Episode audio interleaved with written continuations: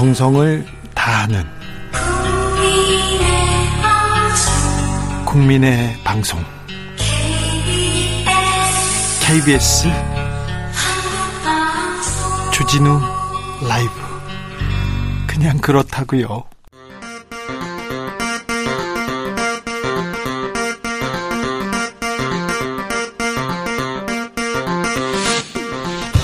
주진우 라이브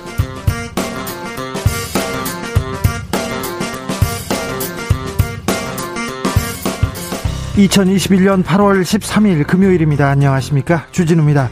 이재명 지사가 모든 경기도민에게 재난지원금을 지급하겠다고 밝혔습니다. 이낙연 후보는 형평성이 손상됐다고 비판했습니다. 여야 대권주자들 크게 반발하고 있습니다. 국민의힘은 토론회를 두고 벌어진 윤석열 후보와 이준석 대표 간의 갈등 풀릴 기미가 보이지 않습니다. 이런 가운데 홍준표 의원이 윤석열 후보에게 보수 괴멸의 앞잡이라고 치고 나왔습니다. 요동치는 대선판 정치연구소에서 들여다봅니다. 국정농단, 사법농단, 적폐청산의 발걸음 아직 갈 길이 멀어 보입니다. 국정농단 사건으로 복역 중이던 이재용 삼성전자 부회장이 오늘 가석방됐습니다. 그리고 사법농단의 주역 임성근 전 부장판사는 2심에서도 무죄를 선고받았습니다. 법원은 재판 관여는 맞지만 직무 권한이 없어서 위법은 아니라고 했는데 이게 무슨 말일까요? 아니 직무 권한이 없는데 관여했으면 더 크게 벌해야 되는 거 맞는 거 아닌가요? 임성근 전 판사의 탄핵 소추를 주도했던 이탄희 더불어민주당 더불어민주당 의원과 분석해 보겠습니다. 제76주년 광복절이 다가옵니다. 1945년 8월 15일 광복, 그리고 대한민국 정부 수립까지 3년. 대한민국은 격동의 바람이 불었습니다. 이승만과 김구 두 지도자의 등장과 남한만의 단독 정부 수립까지 숨겨진 이야기들.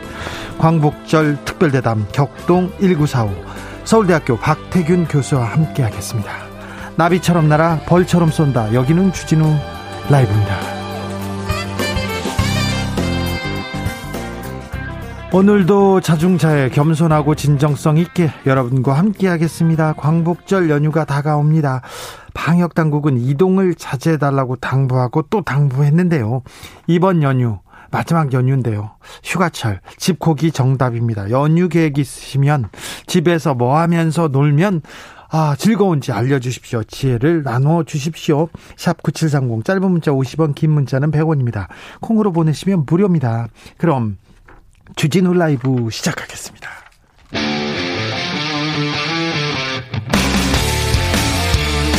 탐사보도 외길 인생 20년. 주 기자가 제일 싫어하는 것은?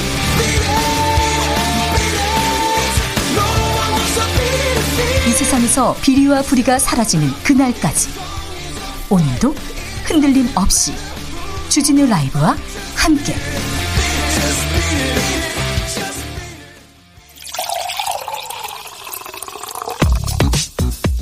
진짜 중요한 뉴스만 쭉 뽑아냈습니다. 주 라이브가 뽑은 오늘의 뉴스 주스. 정상근 기자 어서 오세요. 안녕하십니까. 코로나 확진자 살펴볼까요? 네, 오늘 영시 기준 신규 코로나19 확진자 수가 1,990명이 나왔습니다. 2,000명 육박했습니다. 네, 어제보다 조금 늘었지만 지역 발생 확진자 수는 어제보다 적고요. 해외 유입 확진자 수가 어제보다 많아졌습니다. 예. 아, 그리고 사흘째 2,000명 안팎의 확진자가 나오고 있는데 이 수도권은 1,125명으로 어제보다 다소 줄었습니다만 비수도권이 788명이 나와서 점점 늘고 있습니다. 아, 특히 부산의 확진자가 180여 명 가까이 되고요. 경남도 그렇죠. 네, 경남도 122명, 연일 100명 넘고 있습니다. 예. 경북도 77명이나 나왔습니다. 부산 경남 아무래도 휴가지여서 이렇게 확진자가 늘고 있다는 또 그런 해석하시는 분들도 있습니다. 김부겸 국무, 국무총리가 대국민 담화를 발표했습니다. 네, 김부겸 총리는 내일부터 시작되는 3일간의 연휴 동안 모임과 이동을 최소화해달라라고 당부했습니다. 어, 김부겸 총리는 지금 확진자 4명 중 3명꼴로 델타 변이가 검출돼서 이미 우세종이 됐고 네. 어, 이렇게 되면 2학기 전면 등교도 영향을 받을 수 있다라고 진단했습니다. 어, 그리고 기업도 방역 단계별로 권고한 재택근무 비율을 최대한 준수해달라라고 요청했습니다. 예. 어, 또한 김부겸 총리는 그 일부 제약사의 백신 공급 차질로 인해 신속한 접종을 원하시는 대다수 국민들께 심려를 끼쳐드려 매우 송구스럽다라며 사과를 하기도 했고요. 하지만 추석 전 국민 70%의 1차 접종을 위해 흔들림 없이 갈 것이다라고 약속했습니다. 어, 그리고 광복절 집회 자제도 촉구하기도 했고 또 병상 확보 등 의료 대응 체계도 강화하겠다라고 밝혔습니다. 질병관리청은 아스트라제네카 백신 접종을 30세 이상으로 확대하겠다고 밝혔습니다. 네, 정부는 그동안 아스트라제네카 부작용으로 알려진 이 혈소판 감소성 혈전증 발생을 우려해서 50대 이상에게만 아스트라제네카 백신 접종을 권고해 왔는데요. 어, 의료 현장에서 자녀 백신 폐기가 잇따르자 어, 만 30에서 49세 연령층도 아스트라제네카 자녀 백신 접종을 허용하기로 했습니다. 어, 오늘부터 당장 시행이 됩니다. 어, 그리고 정부는 미국 제약사인 화이자와 내년에 쓸 백신 3천만 회분을 추가로 구매하는 계약을 체결했습니다. 어, 이번 계약에는 필요한 경우 어, 상호 합의된 기간이나 조건에 따라 3천만 회분을 추가로 구매하는 옵션도 보완이 됐습니다. 이재명 경기도지사가 모든 경기도민에게 재난지원금을 지급하겠다고 밝혔습니다. 네, 이재명 지사는 오늘 오전에 기자회견을 열고 이번에 재난지원금을 받지 않게 된 12%의 도민들에게도 재난지원금을 지급하겠다며 이 추가 소요 예산은 도비 90%, 어, 시, 군 10%씩 분담하고 어, 수원, 용인 등 6개 시군에는 예외적으로 도가 100% 보전하기로 했습니다. 어, 만약 이 시군에서 전 도민 지급에 반대한다면 자율 판단에 맡기기로 했습니다. 이 지급 시기는 국가가 재난지원금을 지급할 때를 맞추기로 했습니다. 아, 이재명 지사는 코로나19 피해는 정도의 차이가 있을 뿐 모든 국민이 겪고 있다라면서 함께 고통받으면서 정부 방역 조치에 적극 협력하고 무거운 짐을 나누었던 모든 국민, 국민이 고루 보상받아야 한다라고 말했습니다. 민주당 내 다른 대선 주자들 비판하고 나섰습니다. 네, 이낙연 전 대표는 이 다른 시 도민들이 어떻게 받아들일지 걱정된다라면서 전 국민이 국회의 결정을 받아들이고 있었을 텐데 형평성이 손상된다는 점은 고려할 사항이다라고 밝혔습니다. 예, 정세경 후보 캠프는 더 강한 입장을 밝혔는데요. 민주당 당론을 위배하고 대통령을 비롯한 다, 비롯한 이 당정청의 깊은 논의와 고심 어린 결정을 무시한 이재명 지사에게 경고한다라면서 즉각 중단할 것을 요구했습니다. 아, 그리고 이재명 지사가 문재인 정부와 차별화하고 있다면서 이 당의 징계를 주장하기도 했습니다. 이준석 국민의힘 대표와 윤석열 후보 갈등 어떻게 되고 있어요? 마무리가 안 되네요. 네, 윤석열 전 총장이 이 캠프 관계자의 탄핵 발언에 대해서 이준석 대표에게 전화로 양해를 구하고 또 이준석 대표는 토론회를 발표회로 바꿔서 진행하는 방식으로 어, 양측의 입장이 조율되는 모양새였는데요. 그랬는데 그게 끝이 아니었어요? 네, 어, 그런데 국민의힘 경선준비위원회가 토론회를 계획대로 진행하겠다라고 밝혔습니다. 네. 어, 경선준비위원장인 국민의힘 서병수 의원은 오늘 여러 가지 말이 있지만 토론회는 그 틀을 그대로 유지한다라면서 어, 이미 13명 중 12명이 토론회에 참석하겠다고 밝혔는데 그 방식을 변경한다면 또 다른 논란이 생길 수 있다라는 취지로 설명했습니다. 토론회 한다. 그런데 윤석열 후보 말고는 나머지는 다 참석한다고요? 네. 지금 서병수 의원 말 다르고 이준석 대표 말 다르고 윤석열 후보 말 다릅니다. 그런데 아무튼 윤석열 후보 측에서 이준석 대표한테 굉장히 좀 불만이 많은 것 같아요. 오늘도 공세를 이어 나가고 있습니다. 네, 이 국민의힘 재선급 의원들이 오늘 이준석 대표를 향해서 어, 내부를 향해 쏟아내는 말과 글에 대해 깊은 우려를 표한다는 비판 성명을 발표했습니다. 어, 재선 의원 16명이 이름을 올렸고요. 아, 이들은 많이 올렸네요. 네. 이 당대표는 정권 교체를 위한 공정한 경선 관리에 최선을 다해야 한다라고 주장했습니다. 어, 이 16명 중 상당수가 윤석열 캠프에서 이미 활동 중인데요. 이 성명을 작성을 주도한 사람이 이 정점식 의원인데 이 공정과 상식위원장을 캠프에서 맡고 있고요. 어, 윤한홍 의원은 이 종합상황실 총괄부실장, 이철규 의원은 조직본부장 등을 맡고 있습니다. 홍준표 의원도 아, 이 이빨이라고 하면 안 되겠죠? 네. 어, 목청을 지금 높이고 있습니다. 네, 이준석 대표를 유승민계라고 공격하고 윤석열 후보와의 갈등을 개파 갈등으로 몰아가면서 이준석 대표를 폄하하고 있다라면서 어, 이건 아주 못된 발상이라고 반박했습니다. 네, 또 뜨끔하게 한마디는 했어요. 윤석열 후보는 또 설화에 휩싸였습니다. 네, 윤석열 전 총장이 어제 코로나19 관련해서 이 지난해 초에 이 중국발 입국을 통제해야만 했다라고 주장했습니다. 아, 윤석열 전 총장은 재작년 12월 이 중국 우한을 중심으로 코로나19가 창궐하기 시작했다면서 이 당시 전문가들이 중국발 입국을 강력히 통제해야 한다고 요구했는데 어, 과학에 의해 조치를 취하지 않았다는 것은 정치적인 고려를 의심할 수밖에 없다라는 취지로 설명했습니다. 어, 그러면서 코로나19 바이러스를 우한 바이러스로 지칭하기도 했는데요. 하지만 이 논란은 지난해 초에 이미 정리가 아니, 된 그럼요. 논란입니다. 네. 이 특정 국가나 인종의 혐오를 불러일으킬 수 있는 표현은 삼가자라는 것이 지금 국제적 표준이 됐고 어, 국가별 변이 바이러스도 지금 알파 변이, 델타 변이로 나라 이름을 빼고 부르고 있습니다. 어, 그리고 코로나19 창궐 당시 중국의 입국을 막았던 국가들도 코로나19 대유행을 겪기도 했는데요. 어, 지금 유럽과 미국에서 동양인들이 차별과 혐오를 겪고 있고 우리 교민들도 피해를 입는 상황에서 부적절한 발언이라는 지적이 나오고 있습니다. 우한 입국을 통제했어야 된다. 우한 바이러스 이런 얘기. 아니 캠프에서 이 대권 이거 수업을 이렇게 열심히 받고 있다면서 공부하고 있다는데 조금 잘못 배우고 있는 것 같습니다. 지금 문제가 큰데요. 아, 네. 어, 네. 캠프에서 좀 선생님들이 좀, 어, 잘못 배우고 있는 것 같아요. 네. 잘 모르고 있는 것 같고요. 이재용 삼성전자 부회장이 오늘 오전에 석방됐습니다. 네, 어, 이재용 부회장은 오늘 오전 10시쯤 서울구치소 정문을 걸어 나온 뒤 국민 여러분께 너무 큰 걱정을 끼쳐드렸다. 정말 죄송하다며 고개를 숙였습니다. 어, 그러면서 본인에 대한 걱정, 비난, 우려, 큰 기대를 잘 알고 있다면서 열심히 하겠다라고 말했고요. 어, 이후에는 취재진의 질문에 아무 답변하지 않고 서울구치소를 빠져나갔습니다. 네. 어, 이재용 부회장이 석방된 것은 지난 1월 18일 국정농단 사건 파기 환송심에서 징역 2년 6개월의 실형을 선고받고 재수감된 지 207일 만입니다. 아, 이재용 부회장은 관련법에 따라 가석방 기간에 보호 관찰을 받게 되고요. 취업 제한 규정도 그대로 적용됩니다. 언론에서는 13kg 줄고 흰머리 늘었다면서 안쓰럽다고 난립니다. 그리고 이재용 부회장이 아, 나오자마자 서초 사옥을 어, 방문했다면서 계속해서 그 안쓰럽다고 계속 얘기하는데 어, 이재용 부회장이 아무튼 구치소를 나오자마자 서초동 삼성 사옥을 방문했습니다. 평소에는 잘 안 가시는데 평소에는 잘 출근 안 하시는데 출근을 하셨습니다. 청와대에서 이재용 가석방에 대해서 입장을 밝혔어요. 네, 문재인 대통령은 오늘 이재용 삼성전자 부회장의 가석방에 대해서 이 국익을 위한 선택으로 받아들인다라면서 국민들께서도 이해해 주시기를 바란다라고 밝혔습니다. 국익을 위한 선택이요? 네, 문재인 대통령은 반대하는 국민의 의견도 옳은 말씀이라면서도 한편으로는 엄중한 위기 상황 속에서 특히 반도체와 백신 분야에서 역할을 기대하며 가석방을 요구하는 국민 들도 많다라고 설명했습니다. 네. 반대하는 국민의 의견도 옳은 말씀이라고 합니다. 하, 안타깝게도 육군에서 성추행 사건으로 목숨을 잃기도 했는데 해군에서도 성추행 사건이 발생했어요. 네, 어, 마침 오늘 이 공군 이모 중사 사망 사건과 관련해서 가해자 재판이 시작됐는데요. 어, 그런데 해군에서도 비슷한 일이 벌어졌습니다.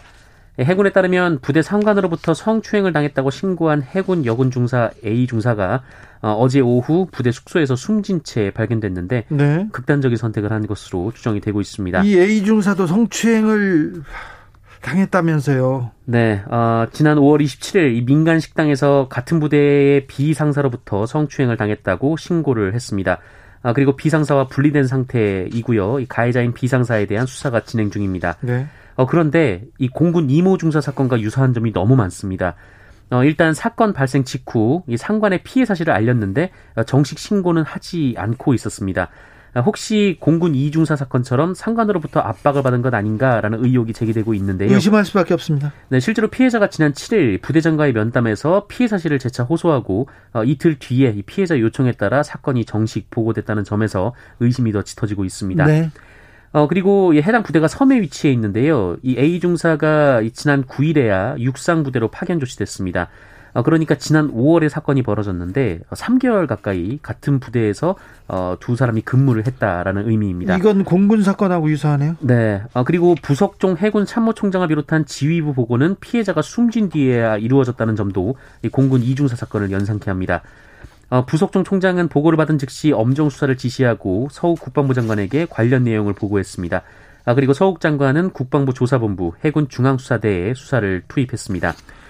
어, 국방부 조사본부 등은 이번 사건에 대해 철저히 수사해서 관련법에 따라 엄중하게 처벌할 것이다라고 밝혔습니다. 육군에서도 공군에서도 그리고 지금 해군에서도 성추행 사건이 계속 일어났습니다. 문재인 대통령은 어, 사건 보고를 받고 격노하면서 한치의 의혹도 없도록 국방부는 철저하게 수사하라고 지시했습니다.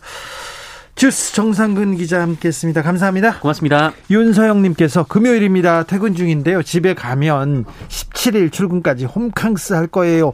홈캉스를 어떻게 할 건지도 좀 알려주십시오. 5493님께서는 월요일 출근합니다. 대체 휴무도 사장의 벽은 못 넘네요. 아이고 사장님, 어 이거 쉬는 날인데 쉬는 날인데 네. 대신 더 음, 듬뿍 돈을 준다던가 아니면 다른 뭐 휴식을 주셔야 됩니다. 3012님께서는 이동하지 말라는 정부의 권유에 부응하기 위해서 대체 공휴일에도 출근해서 열심히 돈 벌게입니다. 와 너무 좋아요. 돈도 벌고 이동 이동도 안 하고 네 좋습니까? 아하님께서는 별 볼 일 없는 세상에 별똥별 봤어요 이렇게 얘기합니다. 제가 어제 어제 별똥별을 말 못해가지고 막 네, 많이 혼났습니다. 더 잘하겠습니다. 1720님께서 아, 광복절 연휴에 뜨개질하면서 여자 배구 올림픽 다시 볼 겁니다. 모두 연휴에 집콕하십시오. 캡틴 김영경 덕분에 즐거웠어요. 아니 지금껏 보셔놓고 또 본다고요? 그런 분들 많습니다. 네. 1402님께서는 저는 연휴 동안 6월 달에 사놓은 마늘 석접 까놓으려고요. 1년 먹을 양념입니다. 마늘 까시겠다고요? 네. 좋은 생각인 것 같습니다. 손이 벌써부터 누, 울고 있네요. 교통정보센터 다녀오겠습니다. 이현 씨.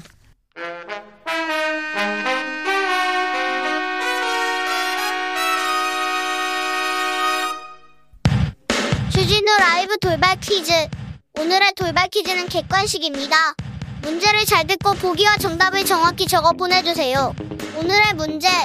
지난해에 이어 올해도 러시아 이곳 지역 곳곳이 막대한 산불 피해를 입고 있습니다. 이번 산불로 발생한 연기가 북구까지 도달했다는데요. 외신에 따르면 올해 이곳 산불 피해 면적은 한반도 전체 면적의 73%라고 합니다. 러시아 오라 산맥에서 태평양 연안에 이르는 북아시아 지역으로 추운 걸로 유명해 얼어붙은 땅이라고도 불리는 이곳은 어디일까요? 보기 드릴게요. 보기 1번 시베리아 2번 하와이 샵9730 짧은 문자 50원 긴 문자는 100원입니다. 지금부터 정답 보내주시는 분들 중 추첨을 통해 햄버거 쿠폰 드리겠습니다. 주진우 라이브 돌발 퀴즈 월요일에 또 만나요.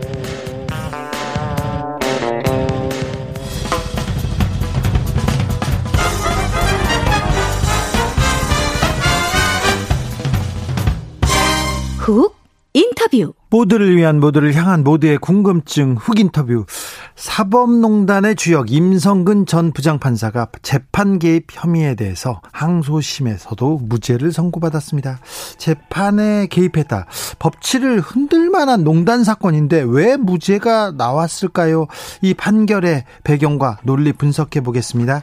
임성근 전 판사의 법관 탄핵 소추를 주도했던 이탄희 더불어민주당 의원 안녕하세요. 어, 연결 상태가 좋지 않습니다. 다시 연결하겠습니다. 아무튼 재판에 개입한 일은 엄청나게 나쁜 일인데요. 범죄 불법인데요. 법치 재판에 개입했어요. 그런데 무죄라고요? 왜 그런지 좀 자세히 알아보겠습니다. 아, 이탄희 의원 나와 계십니까? 네, 안녕하세요. 이탄입니다. 네. 어제 임성근 전 부장판사가 다시 무죄를 받았습니다. 이 어떻게 보셨어요, 의원님? 저는 이제 원래 국회의 임성근 탄핵 소추가 네. 왜 필요했는지 그 필요성과 정당성을 다시 한번 확인했다. 예. 저는 오히려 그렇게 생각했어요. 예. 그러니까 법원에서 이걸 스스로 해결을 못한다. 예. 헌법재판소 보내서 헌법재판 반드시 받게 해야 된다. 네. 이게 이제 저의 주장이었는데요. 네. 역시 법원이 스스로 해결 못한다라는 것을 다시 한번 확인했다고 생각합니다. 재판이 재판에 관여한 일은 굉장히 나쁜 일인데 직무 권한이 없다고 무죄라고요? 어, 이거 어떻게 받아들여야 됩니까? 그러니까 이제 뭐 1심 재판부도 위헌인데 무죄다라고 했고 예. 항소심 재판부도 매우 부적절한데 무죄다 이렇게 했어요. 예. 논리는 뭐 이미 많이 알려졌지만 이런 거죠. 권한 범위 내에서 나쁜 일을 하면 원래 직권남용 유죄인데 네. 아예 그 권한 범위를 뛰어넘어 버려서 더 나쁜 일을 하면 무죄다. 그러니까요. 네, 재판 개입은 그거 할 권한 없다. 아예 그 권한을 뛰어넘은 나쁜 일이다. 그래서 무죄라는 거예요. 그러면 최서원 씨도 무죄 아닙니까? 그러니까 뭐 재판 개입할 권한 없는 뭐 대통령, 대법원장 이런 사람들이 재판 개입해도 다 무죄다 그러면 지금 이런 얘기가 되는데요. 네네. 국민들이 얼마나 납득하실 수 있겠어요? 이런 비상식적인 논리를.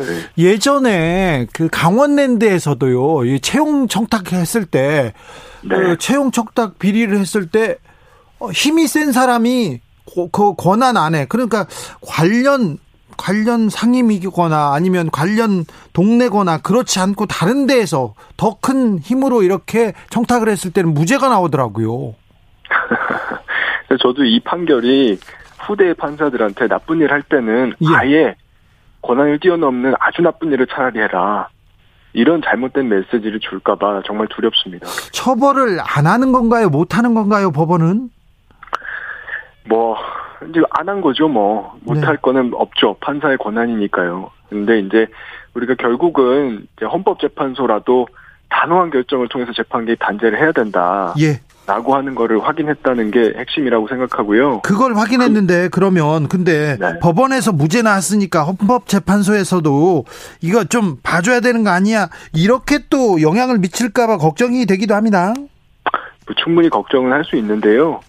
근데 저는 이제 헌법재판소는 독립적으로 판단해 줄 거라고 믿고요. 네. 거꾸로 보면 이제 아, 법원이 해결 못하니까 헌법재판소가 이걸 해결해 줘야 될 역사적인 소임이 있구나. 네. 예, 이렇게 받아들여 줄 수도 있는 거니까요. 그렇게 해주기를 기대해 보는 거죠. 네.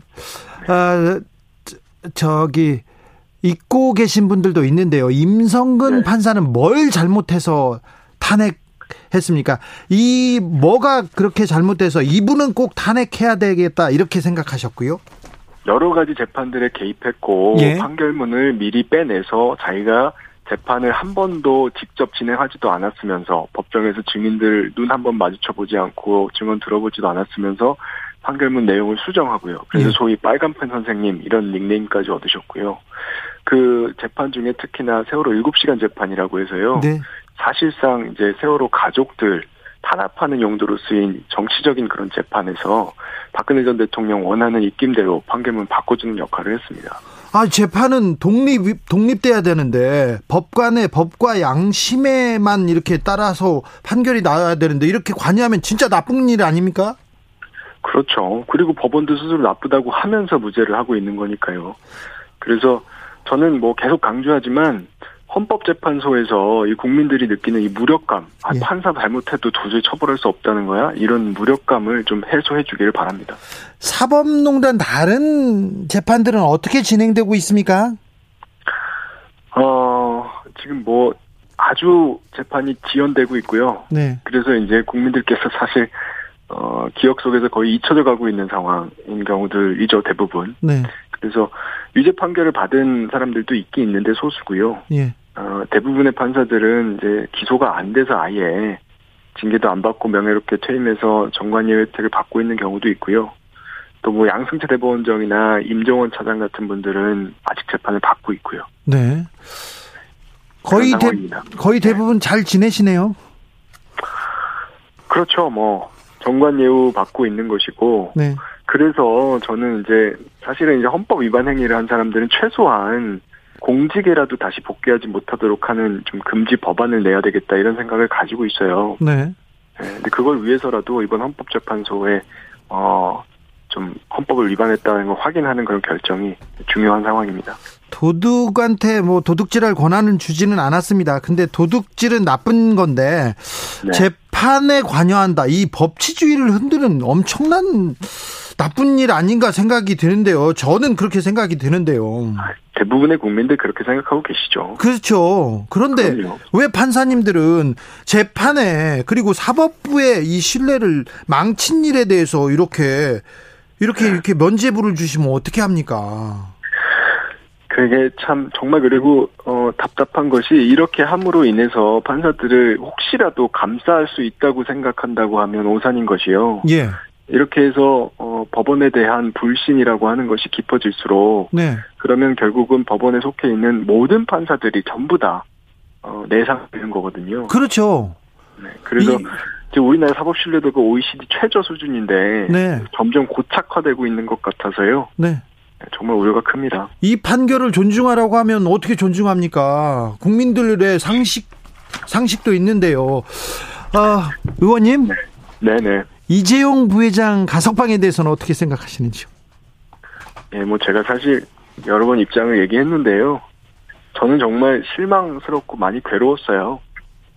그래서 참 힘든 시간을 보내고 있습니다. 오늘까지도. 아, 그렇습니까? 괴롭습니까?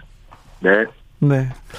아무튼 아, 아무튼 이해할 수 없는 재판이었고요. 판사님들이 재판의 신뢰 그리고 사법부의 신뢰에 대해서도 조금 더 고민했으면 합니다. 아, 말씀 잘 들었습니다. 이탄희 더불어민주당 의원이었습니다. 네, 고맙습니다. 정홍주님께서 권한이 없는 사람이 개입했으면 더 중하게 처벌해야죠. 이게 국민의 상식인데 상식을 못 쫓아옵니까 판사님들? 나비처럼 날아 벌처럼 쏜다. 주진우 라이브.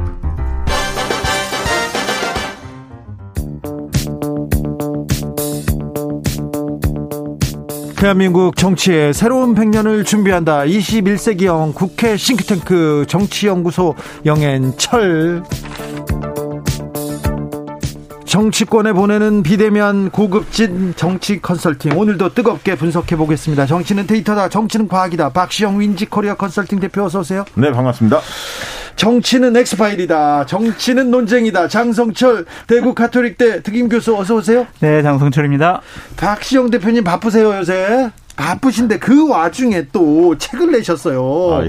위너는 어떻게 결정되는 거? 이거 대선 주자들한테 지금 어 사바 이런 책인가요? 대선 주자뿐만 아니라 네. 대선에 관심 있는 우리 국민들. 네. 한 번쯤 읽어보면 좋을 것 같습니다. 어떤 얘기를 담았습니까? 어, 선거는 네. 정치는 옳고 그름이 아닌 대중과의 대중 인식과의 싸움이다. 이런 어떤 문제의식 가지고요. 네. 민심과 선거 리더에 대한 이야기를 좀 담아봤습니다. 장성철 교수님, 윈지 커리아 이, 저기 박시영 대표 회사가 잘 된다고 지금 소문이 났는데 작년부터 잘 되지 않았어요? 그렇죠. 아 소문 났는데 더 잘 될 것 같은데. 돈을 부르셨다라는 소문이 그렇죠. 네.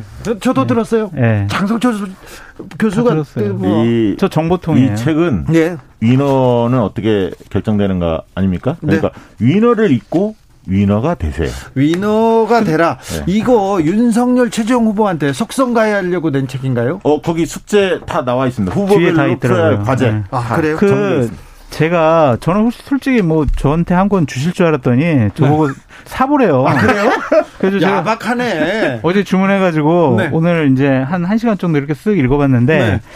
하, 제가 이런 칭찬 안 하고 싶었는데 어쩔 수 없이 칭찬을 합니다. 아, 그래요? 꼭 읽어보셨으면 좋을 좋을 만한 내용들이 많이 있다. 어. 균형감 있게. 네, 특히 캠프에 있는 분들은 꼭 읽어보셔라. 네. 라고 말씀드리고 싶습니다. 특별히 대선 후보 최재형 윤석열 후보한테 권한다고 합니다. 자, 대선 열차는 달리고 있습니다. 그런데 대선 후보들끼리 지금 각 축장이 되고 경쟁을 해야 되는데 왜 대선 주자하고 대표하고 싸웁니까? 이준석, 윤석열 이거 뭡니까 이거? 감정 싸움이 대립되는 것 같고 네. 제가 봤을 때는 서로 상호간에 의심이 있는 것 같아요. 아, 네. 좀 있어요. 불신의 의심. 네. 그러니까 윤석열 후보는 아니 이준석 대표 우리가 옛날에 한 얘기들을 다 보니까 유승민 후보를 대통령 만들려고 한 거 아니야? 네. 그리고 내가 대통령이 되면 지구를 떠난다는 얘기까지 했잖아. 네.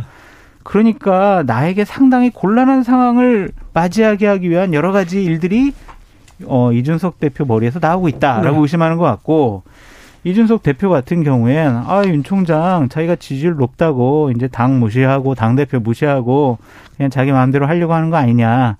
그래서 상호 간의 의심에 불신까지 더해졌다. 그래서 상당히 위태롭게 보인다. 라는 생각이 듭니다.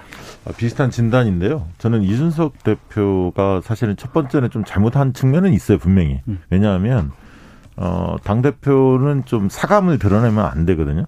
근데 지금 사감을 조금 드러내고 있어요. 그러니까 이제 과거 발언까지 유추해서 이제 해석되는 그런 현상이 분명히 벌어지는데 저는 이준석 대표의 머릿속에는 네. 대선을 반드시 승리할 입장인데 당대표이기 때문에 어, 윤석열 카드로는 본선에서 이기기 어렵다. 이런 게 이준석 대표의 머릿속에 있는 거 아니냐. 그러니까 그런 부분은 여러 가지 의혹도 있고 자질 부분에 있어서 음. 앞으로 넘어야 할 산이 많은데 과연 윤석열 전 총장의 지지율은 지금 높지만 저 지지율을 가지고 계속 가다 보면 음. 당내 후보로 어, 될 가능성이 높은데 상대적으로는 그렇게 했을 때 본선에서 버틸 수 있을까? 이 생각하는 게 아닌가 그런 생각이 듭니다. 그러니까 박시영 대표님의 저러한 분석에 반박할 수 있을 만한 제가 다른 정보가 없어요. 아 그래요? 그러니까 오늘 왜 그래요? 아 현상을 보면은 네. 그냥 서로 상하게 하는 말, 행동들을 보면 어쨌든 윤석열 후보를 안 되게 하기 위해서 곤란하게 만들기 위해서 노력하는 당 대표의 모습이다. 라는 생각이 들어요. 이준석 대표가 윤석열 안 되기 위해서 지금 노력하고 있습니까? 그렇게, 그렇게 보여, 보여요. 안 그렇다라고 해석할 수 있는 다른 객관적인 증거가 없어요. 그러니까 지금 난타전이 벌어졌어요. 당도 분열돼 가지고. 네. 뭐 재선 의원 16명은 이준석 대표 그러면 안 된다 그러고 원희룡 후보는 이준석 대표 가만두지 않겠다 이러고 홍준표 대표는 아니 왜 이준석 대표 가지고 뭐라 그래? 이준석 대표 잘하고 있어. 그렇죠. 이런 식으로 좀 당이 분란을 일으켜서 상당히 아까도 얘기했지만 위험하고 위태로워 보인다. 토론회를 열어 열자 이렇게 했는데 참석을 안 하면 윤석열 후보가 피한 게 되고 참석을 하면 또 집중 공격하게 될 그러니까 것이고. 만약에 토론회 참석 안 한다면 그 이준석 대표도 때리겠지만 홍준표 대표나 유승민 의원도 가만히 있을 수가 없어요. 사실 예? 어, 그렇지 않겠습니까? 본인들은 참석하겠다라고 지금 이야기하고 있고 벌써 이제 홍준표 전 대표는 어, 윤석열 전 총장에 대해서 여러 가지 이제 비판을 하고 있거든요. 유승민 의원 측도 적극적으로 좀 나서고 있고 그러면 사실 후보 등록도 하기 전에 네. 조기에 굉장히 격화될 가능성이 큽니다. 그런데다가 어, 이 대중들의 머릿속에는 뭐였냐면 그 전에 윤석열 전 총장이 어, 실수를 별로 안 했다면 만약에 안 했다면 어, 뭐 등록도 하기 전에 저렇게 토론하는 게 말이 돼? 경선 준비위원회가 좀 오버하는 거 아니야? 이렇게 생각할 수 있는데 네. 상황상 보면 그런데 그 전에 워낙 실수를 좀 많이 하다 보니까 피한다, 피한다, 어, 자신 없어한다 이렇게 네. 이미지가 강화될 가능성이 있습니다. 제가 이제 당직자도 해봤는데 이런 경선 준비위원회는 처음 있는 것 같아요. 네. 그러니까 룰을 이 정도로 해가지고 이렇게 만드세요, 진행을 이렇게 하세요라고 선거관리위원회에 제안을 하는 게 경선 준비위원회인데 자기네들이 지금 다 정해버렸어요. 예. 그러고 토론회를 한대요. 그러다가 이제 최고위원들이 반발을 하니까 토론회가 아니라 발표회를 하겠습니다. 라고 했다가 다시 경선준비위원회에서 아니야. 토론할 거야. 토론할래. 그냥 우리 최고위원들 뭐 당신들 말 안 들을 거야. 이런 식으로 됐거든요. 지금 당이 이게 뭐 리더십이 제대로 서 있느냐 이렇게 의심할 수밖에 없어요. 그러니까 이런 것들의 모든 근본 원인이 이준석 대표가 현안 문제에 대해서 너무 많은 자기의 일차원적인 생각을 가감없이 얘기하는 게 문제다. 당대표라는 자리는요, 갈등을 조율하고 치유하고 대화하고 협상하고 그래가지고 당원 당규에 맞는 그렇게 불만이 없는 경선 룰을 갖고 대선 후보들이 거기에 네. 참여할 수 있도록 하는 장을 열어줘야 되거든요. 네. 근데 지금 본인이 논란의 한복판에 서 있어요. 그러니까 이준석 당대표가 선출될 때 네. 우려했던 분들이 바로 그 대목이에요. 뭐냐면 이분이 정치평론을 굉장히 잘했잖아요. 그런데 갈등을 좀 조정하는 리더십보다는 갈등을 좀 유발하는 뭔가 이제 본인만의 주장 이런 것들 특히 이제 어떤 말꼬리 잡기식의 어떤 프레임을 잘 구사하는 이런 부분에 있어서 상당히 이제 정치 평론하면서 어, 발달돼 있었거든요. 재미를 봤죠. 예. 그런데 이 당 대표 자리는 그런 게 아니거든요.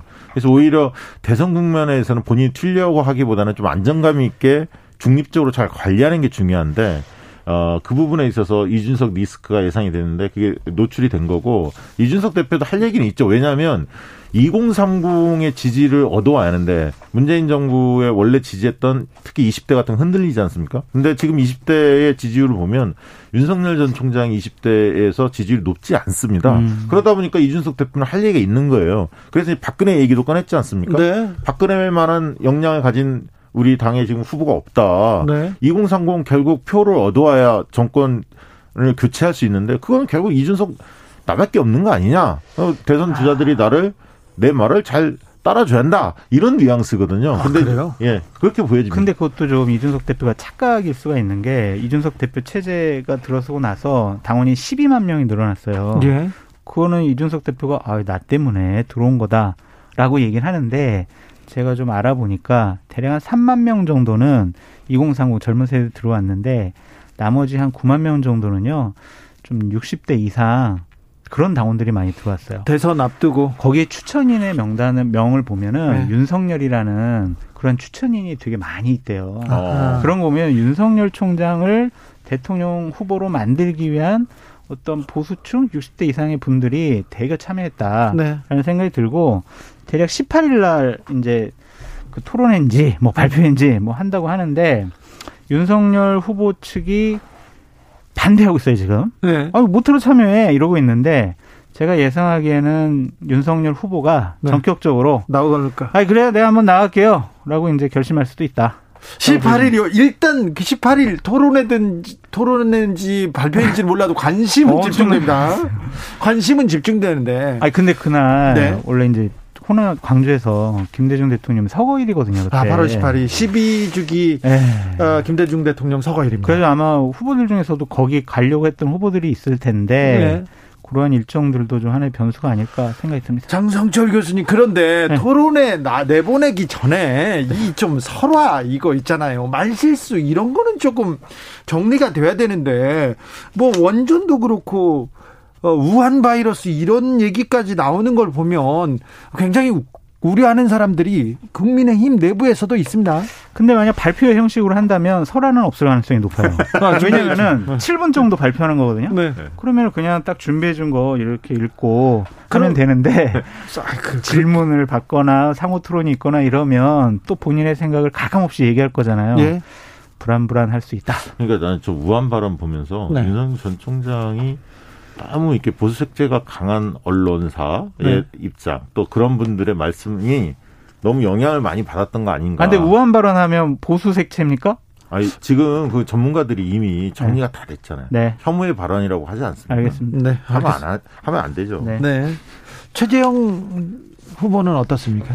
좀 힘겨워 보여요. 그러니까 한 달 안에 빨리 그냥 한 10%두 자리 숫자를 치고 올라갔어야 되는데. 자, 최재형이 어, 저 출마 선언을 하면 지지율도 올라가고 사람들도 모일 거라고 했는데 안 됩니다. 아니 제가 제가 그랬다고요? 아니요. 그 네. 일반적으로 그렇게 생각했죠. 원래 장 수장은 네.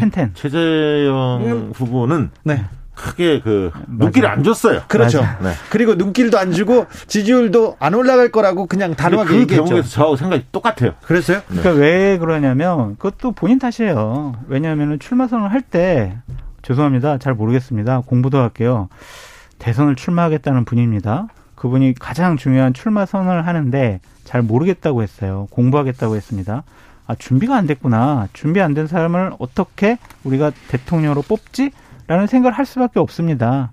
그리고 그 주위에 돕고 있는 분들도 친박 의원들이 많아요. 네. 그러니까 다른 쪽에 지지를 견인해낼 수 있는 매력 포인트가 없어졌다. 더, 더군다나 지금 원래 이제 독립유공자 후손이다. 이걸 많이 강조를 아, 형님 그 얘기는 또 왜 꺼내? 아니, 또. 그런데 요 부분이 이제 증조부, 조부 네. 모두 아니. 이제 그 실제로 피처분 받은 바 없고 독립유공자로서 네. 그건 이제 그 검증이 된 거고요. 그다음에 친일 행, 행각을 했느냐 안 했느냐 이 부분으로 지금 옮겨가고 있는데 여러 지금 증거들이 나오고 있습니다. 그러다 보니까 오늘 여의도권에는 최재형 중마 아, 중도, 중도 낙마, 낙마설 뭐 이런 것들이 막 네. 흘러다녔습니다. 아니 그것 관련해서 김영우 상황실장이 네. 이거는 허위 사실이다. 가만두지 않겠다. 고발하겠다라고 했습니다. 네. 말은 그렇게 했는데 이게 김 빼는 데는 이거 대선판에서 김 빼기 이게 상당히 힘들어요. 그러니까 왜냐하면 지지율도 안 올라가지, 세력도 안 모이지. 근데 중간에 내부에서 우리가 접을 수도 있어라는 기사가 나갔다. 아, 이게 기를 확 죽이는 거예요. 그러니까요. 그런데, 자, 그렇다면 윤석열도 답보. 네. 최재형 지지부진. 네. 그러면 다른 분들이 그 얘기는 그 이번 이번 대선판은 어 재수생들이 좀 유리한 거 아니냐. 재수생, 삼수생. 어 왜냐하면 야권 쪽에서도 어 지난번 대선에 나왔던 홍준표, 유승민 네. 이런 분들이 있고요. 예. 물론 여권에서도 이재명 지사 같은 예. 게 이제 재수생이고 물론 여권은 또 이낙연 후보는 또 첫 번째 도전입니다. 음, 그 재수생을 상당히 지금 밀어주는 아니. 그게 아니라 그러네요. 약간 그 정치 그러니까 이낙연 후보는 그런 입장 정치를 오래 한 분이지만 야권 쪽에 지금 윤석열 최재형 두 분은 이제 처음으로 뭐 배지를 해보 경험도 없고 네. 사실 정치를 어, 해본 경험이 없는 분들인데 30여일, 100여일 이렇게 했습니다. 네, 근데 이제 두 분이 그 정치 초년생 프레임에 확실히 걸려 들었어요. 근데 그것은 누가 시비는 누구나 시비는 걸 줄 알았지만 스스로 자초한 측면이 그 컸기 때문에 청취자 여러분 저 지금 박시영 대표님의 저런 말씀은 이재명 지사를 밀어주기 위한 고도의 전략이 아니냐라고 제가 분석을 해보면 박시영 대표님? 어 저는 그 홍준표를 밀어주기 위한 전략입니다. 새로운 인물에 대한 열망 이번에 시대 정신 아닙니까? 그리고 정치판의 새 인물 항상 국민들이 원하는 거 아니었습니까? 근데 그 정서 분명히 있었죠. 예. 새 인물을 늘 갈구 갈급합니다. 그런데 어, 안철수 대표의 거듭된 실패로 사실 삼지대 시장도 많이 줄어들었고요. 네. 그다음에 지금이 어, 굉장히 그 격변한 시대고 전환의 시기이기 때문에 약간 검증된 리더십에 대한 선호가 좀 더 높은 게 아닌가 그런 생각이 듭니다. 그 윤석열 총장 뭐 지지율이 좀뭐 답보다 좀 하락이다 그렇게 얘기하시는데 그거는 여론조사 기관마다 좀 다른 것 같고요. 크게 다릅니다. 예. 네. 그러니까 네. 전화 면접하고 그냥 뭐 그냥 ARS랑 좀 다른데 그 일단은 윤석열 총장이 정권 교체라는 그런 화두를 선점을 해버렸어요. 예. 제가 봤을 때는 그렇게 지지율이 막 하락하거나 경쟁력이 없어지거나 그러기에는 힘든 상황인 그렇습니다. 것 같다. 그렇습니다. 저는 그 부분 동의하고요. 네. 단기간에 빠질 가능성 은 별로 없습니다. 장기간으로 빠져 빠진 다음에 언제 네. 빠지냐? 네. 8강이 치러지고 9월 한 10일경에 추려지지 않습니까? 15일? 그러면 이제 9월 중순부터 네. TV 토론이 열릴 텐데 8강 네. 8분을 중심으로 그리고 그다음 이제 10월 달에 4분을 추려서 네. 하는 거 아닙니까? 네. 그 과정에서 9월 네. 중순부터 저는 TV 토론에 붙으면 네. 조금씩 조금씩 빠지기 시작할 거다. 그렇게 예상하고 있습니다. 뭐 지도작감이 아니다라고 판단할 수가 있다. 네. 3237님께서 유승민이 블루칩이네요 얘기하고 천성현님께서는 새 인물이 무식하면 안 되죠. 이호이호님 저도 공부하고 있어요. 대통령 후보가 될까요? 될 수 있습니다. 후보야. 자 아, 그런데 공부하고 계시다고요? 네, 공부하고 있으면 좋은 책을 읽어 읽으셔야죠. 알겠습니다. 민원은 어떻게 네. 만들어집니까? 자, 이번 부동산, 이번에는 부동산을 잡는 사람, 그리고 경제를 잡는 사람이 절대적으로 유리할 것이다. 그리고 MZ 청년층, 여성을 잡는 사람이 필요하다. 각종, 어, 각종 여론조사에서도 이 공약을 좀 선점해야 될 텐데 얘기합니다. 이재명 지사가 기본 시리즈로 마구 치고 나오고 있는데 다른 후보들은 견제하고 있습니다. 이 기본 시리즈를 그 공약으로 내세운 이재명 지사의 행보 그리고 다른 후보들의 반격 어떻게 보시는지요? 실제로 이재명 지사가 뭐 그 전에 경기도지사 시절에 이미 세 가지 공약에 대해서는 그 당시에도 이야기 한 바는 있어요. 네. 그래서 경제적 기본권을 강조했고 세 가지가 공약으로 나올 것 같다라고 나, 다른 어, 경쟁 후보 측에서 내상을 했는데 어쨌든 어 뭐 허점도 있죠. 그래서 논란도 많습니다. 논란도 많은데 어쨌든 정책 이슈에 있어서 주도권을 잡아가는 것은 이재명 지사한테 나쁘지 않습니다. 왜냐하면 다른 분들은 좋은 정책 발표해도 지금 부각이 별로 안 되고 있어요. 일단 화두를 네. 던지는 거지 않습니까? 프레임을 선점한 거는 잘한 일인데 네. 그것이 어느 정도 현실성으로 실현 가능하냐를 두고 봐야 합니다. 네. 이재명 지사의 기본 시리즈는 현실성이 거의 없는 허황된 거짓말 약속이다라고 좀 말씀드리고 싶고요.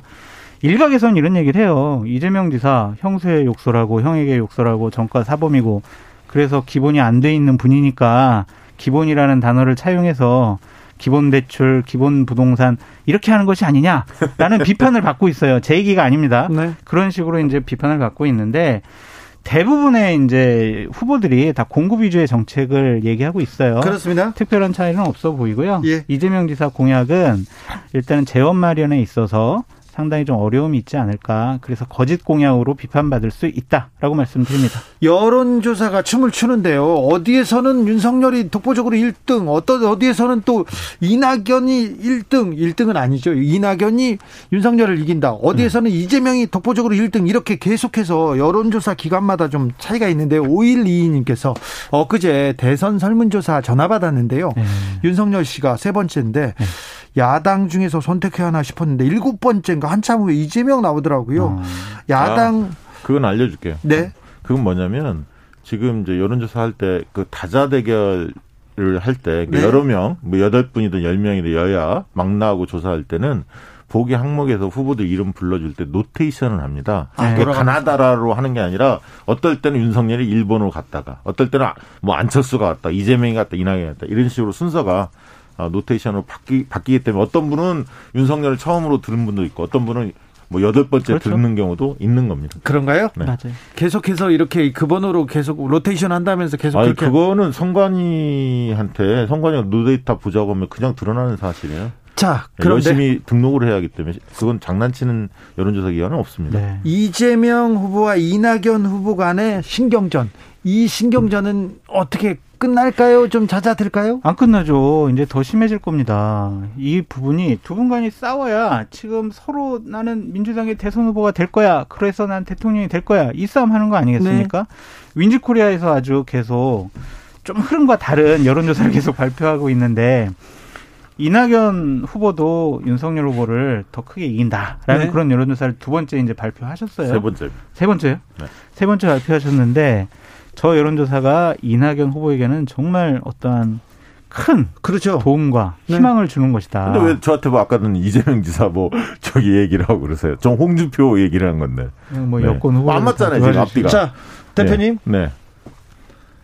어, 그 여론 저두둘 후보 간의 신경전에 대해서 아니 지금 3주 정도밖에 안 남았어요. 첫 네. 스타트가 9월 4일 날부터인가 충청도가 먼저 시작되거든요. 그래서 얼마 남지 않았네요. 얼마 안 남았습니다. 사실 어, 다음 주 월요일 날 공휴일 아닙니까? 대체 공휴일 지나고 마, 나면 만약에 미뤄지지 않았으면 이미 지금 한참 한참 하고 있는 거죠. 네네. 그래서 실제로 이제 이낙연 후보 입장에서는 지금 굉장히 급하지 마음이 네. 왜냐하면 한동안 좀 치고 올라 올라갔거든요. 지지율이 높아졌다가 다시 좀 정체 국면이에요. 크게 보면 큰 네. 틀에서 보면 그래서 3강 구도로 가는 거 아니냐 일각에서는 그렇게 예측을 했지만 실제로 윤석열, 이재명, 이강의 일중의 형태거든요. 다자 대결에서. 근데 중요한 건 뭐냐면 민주당 지지층에서의 반응이에요. 왜냐하면 경선이기 때문에 당내 경선이기 때문에 국민선거인단에 대부분 민주당 지지층들이 들어와서 그렇죠. 투표하는 거거든요. 근데 그 층에서 지금 50%대 30%로 약 20% 포인트 정도를 이재명 지사가 앞서고 있는 상황이에요. 만약에 이게 그대로 어. 끝난다면 어, 결선 투표 없이 끝날 가능성도 있어요. 1차에서. 때문에 어, 이낙연 후보의 입장에서는 민주당 지지층의 마음을 얻기 위해서 지금 부지런히 움직일 수밖에 없고, 어, 그래서 네거티브 유혹도 당연히 있을 거고, 그거 음. 이제 검증이라는 표현을 해서 공격도 하실 텐데, 어쨌든, 어, 격화될 수밖에 없는 국면이다. 그렇게 보여집니다. 격화될 수밖에 없는 국면인데, 네거티브가 잘 먹히고 있다는 생각은 안 듭니다. 조금 서로 어, 선대위원장이 이낙연 캠프 쪽에서 어, 오버했죠. 실수했죠. 네, 큰 실수 같아요. 그렇습니까? 그 지도자나 후보가 해서는 안 될 말이에요. 그런 얘기 아니 어떻게 이거를 불복한다고 그래요? 그거는 말이 안 된다. 대놓고 불복이란 표현 안 했지만 그런 네. 뉘앙스로 읽혀질 수밖에 없었죠. 그렇죠. 네. 1521님께서 욕 좀 하면 어떻습니까? 상황이 그럴 만하면 욕도 나올 수 있죠. 국민을 욕보이는 정치인들보다는 낫습니다. 얘기하고요. 1788님은 토론 거칠수록 이낙연 후보가 우세할 겁니다. 이렇게 얘기합니다. 아, 토론이나 말하는 거는 이낙연 후보께서 전 대표께 굉장히 잘해요. 사실 네. 말을. 어, 근데 네. 이재명 네. 후보가요 네. 상당히 방어를 잘해요. 방어, 방어 잘하고 되치기를 잘하더라고요. 아유 순발력은 또 네. 뛰어나죠. 네. 그 되치기에 대해서 이낙연 후보가 제대로 된 또 대치기를 못 하더라고요. 그렇습니까? 그래서 지금 싸우는 것을 보면 지금 TV 토론 보면 이낙연하고 네. 이재명하고 이내, 이재명 후보가 더 낫다고 보시는 건가요, 장성철 교수님? 지금 전력으로 봐서는 이재명 후보가 그게 뭐 진실이든 아니든 스킬은 더 뛰어난 것 같다. 그렇습니까? 이, 아니, 그리고 음. 무엇보다도 그 이낙연 검증의 시간이 된 거예요. 원래 컷오프 때는 이재명 때리기에 다 동참을 했는데 그 다음에 이 후보로 확실히 치고 올라오니까 이낙연 후보가 다른 3위권 후보들은 이 후보를 또 끌어내려야 자기가 그 자리에 올라가서 결선 투표를 할 수 있는 그렇죠? 거거든요. 네. 그러니까 이낙연 때리게 좀 동참하는 그런 흐름도 보입니다. 장성철 교수님, 네. 야권에서는 국민의힘에서는 토론하면 누가 더 잘 잘할까요? 아, 제일 잘하는 건 유승민 의원, 홍준표 의원이죠. 아, 유승민 의원, 홍준표 다 잘하는데 네. 아마 대중의 머릿속은 홍준표 의원의 말만 기억에 남을 겁니다. 유승민 후보는요 네. 옳은 말은 많이 해요. 데이터도 많이 말하는데 끝나고 나면 머리에 안 남고요. 홍준표의 한 마디만 기억에 남아요. 재밌으시니까요. 워낙 잘해요. 네, 춘철살인도 하시고 잘 공격하시는 것 같은데. 자, 두 분, 두 분이 일단 네. 독보적이고. 자, 최재형, 윤석열. 윤석열도 검사 검사 시절에는 말 잘하기로 유명했습니다. 그게 정치권 용어로 바꿔서 얘기하시는 게더 힘들 것 같아요. 그러니까 본인이 본인 생각을 얘기하는 것도 사고가 많이 나왔는데 네. 어, 시나리오에 없는 상대방의 돌발적인 질문에 대해서 얼마나 다 임팩트 있게 정리를 잘해서 문제 안 되게 얘기할 수 있을까 되게 불안불안하거든요. 근데 지금 패널들이랑 같이 연습을 많이 하고 계시다니까 나아진 모습을 보여 보시, 보여 줄 것 같아요. 국정에 대한 이해, 정치 현안에 대한 이해가 하루아침에 결코 될 수 없습니다. 그런 이해는 있대요. 아, 있는데 있어요? 그거를 이제 좀 아, 정제되게 잘 아, 그, 얘기를 하는 스킬만 지금 배우고 있다. 네, 그러면 한번 네. 토론 지켜보죠. 기대해 뭐. 보시죠. 뭐. 네. 저는 최재형 후보가 저는 이 부분은 잘 모릅니다. 더 공부하겠습니다. 이또 진심 어린 그런 솔직하시잖아요. 솔직함이 또 마음을 움직일 수도 있다고 생각해요. 그러면 그 다음 대선에 나오셔야죠. 그렇습니까? 네. 할 말이 없네요. 18일에 토론회가 예정대로 진행되면 다음 이 시간에는 할 얘기가 더 풍성해집니다. 정치연구소 여기서 인사드리겠습니다. 장성철, 박시영, 박시영, 장성철 오늘도 감사합니다. 감사합니다. 감사합니다. 네. 저는 잠시 숨 좀 돌리고 있다가 6시에 2부에서 이어가겠습니다. 어디 가지 마시고요. 얼른 오세요.